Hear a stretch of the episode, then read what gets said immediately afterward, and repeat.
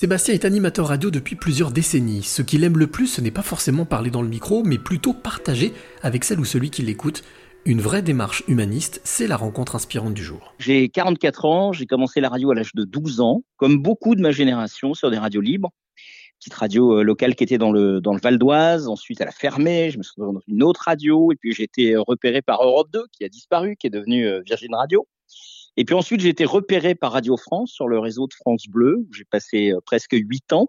Et puis ensuite, euh, eh bien, comme euh, j'imagine beaucoup, on se dit, mais moi en tout cas, j'ai beaucoup aimé partager. Donc j'ai toujours et depuis très longtemps mis en place des, ateliers avec des, jeunes en difficulté ou, simplement des, enfants, des ados, pour leur apprendre à utiliser l'outil de la radio pour bah, pour apprendre à, écrire et à exprimer ce qu'ils avaient envie de mettre en avant. Et aujourd'hui, bah, je continue à monter des ateliers dans des villes qui m'appellent, où je monte un vrai studio de radio et où je propose à des jeunes de, s'exprimer, mais de, non pas formater ce qu'ils ont à dire, mais d'être capable de le mettre en forme pour bien être écouté. Voilà un petit peu ma, présentation, hormis le fait d'avoir fait un petit peu de télévision et en parallèle depuis 20 ans de m'occuper d'artistes humoristes, puisque depuis 14 ans, je, je présente des plateaux d'humour euh, sur Paris. Alors Sébastien, euh, cette envie de partager, mais surtout cette envie de parler dans le micro, c'est quelque chose qui te tient donc depuis 12 ans, mais c'est un héritage ou c'est vraiment juste quelque chose qui t'est tombé dessus?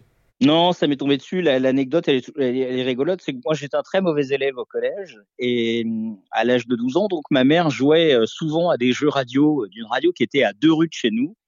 Et on a gagné un cadeau à l'époque. Je crois que ça devait être un disque. Enfin, j'imagine, je me souviens même pas du cadeau.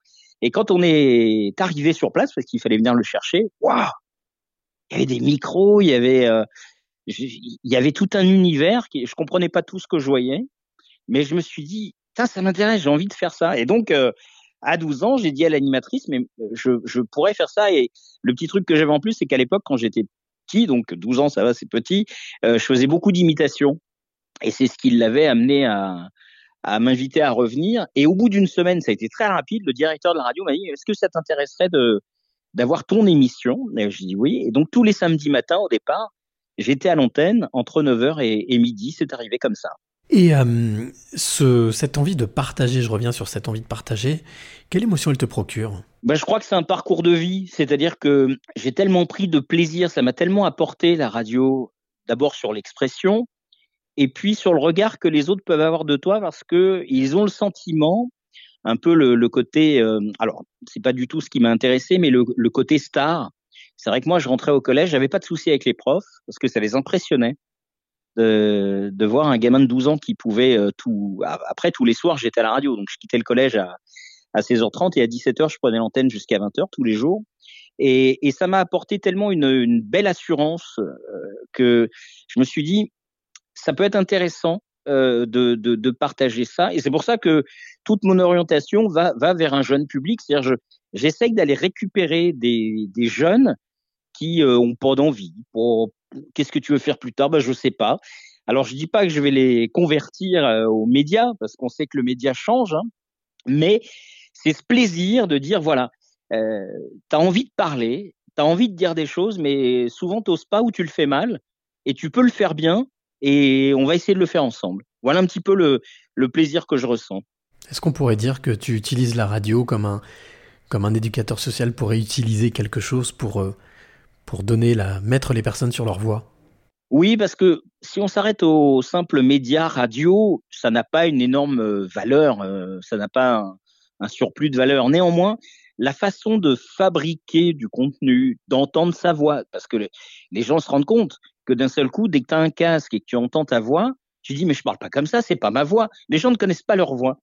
Et, c'est la, première surprise de, ceux que tu as en face de toi et à qui tu, tu fais découvrir un petit peu cet univers. Et puis d'un seul coup, ils se disent mais alors souvent à 80-90%, les gens disent j'aime pas du tout ma voix.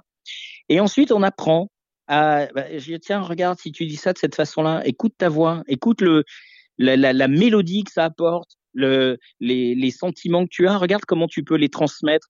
Et effectivement, j'ai souvent eu des, ateliers pour des jeunes euh, qui, étaient en difficulté, pas seulement, mais souvent, euh, c'est dans des demandes comme celle-ci que, que j'officie. Et, j'ai un exemple, enfin, je veux pas être trop long, mais euh, j'ai un exemple assez concret. J'ai un, jeune que j'ai retrouvé sur un rond-point de Gilets jaunes à Saint-Brice-sous-Forêt dans le Val d'Oise. Et puis en discutant, je lui parle d'une radio dans laquelle j'étais où à l'époque j'avais commencé à, à, former des jeunes qui étaient vraiment, vraiment, vraiment en difficulté. C'était vraiment des, des jeunes qui étaient euh, lâchés, euh, qui étaient souvent abandonnés dans des foyers. Et il me dit mais on se connaît, on se connaît, ça remonte, hein, donc là ça date de 92, 80, on se connaît, t'as été mon prof à la radio et tout. Et aujourd'hui, bah, il suit euh, régulièrement les, les, émissions que je fais maintenant sur, euh, sur Facebook. Et il me ressort des, des choses qui, qui l'ont aidé à, à appréhender parfois des difficultés qu'il pouvait avoir dans la vie, parce qu'il a eu, sur cette période-là, une prise de confiance qui lui a permis au fur et à mesure, bon, il a continué à, à vivre des choses difficiles, hein, je dis pas que c'est magique, mais souvent il a repensé au fait qu'il existait derrière un micro et que on lui ouvrait une possibilité de s'exprimer. Et donc, euh, en cela, je trouve ça évidemment euh, formidable. Alors, Sébastien, j'ai envie de te demander quelle est la, clé que tu pourrais donner ou transmettre, tu as envie de donner ou transmettre à celle ou celui qui t'écoute maintenant. Je crois que la clé, c'est vraiment de, conseiller à, chacun de savoir qu'on est tous différents, que ça a une belle valeur et qu'il faut à tout prix, quand on le peut, le mettre en avant et n'avoir peur de rien.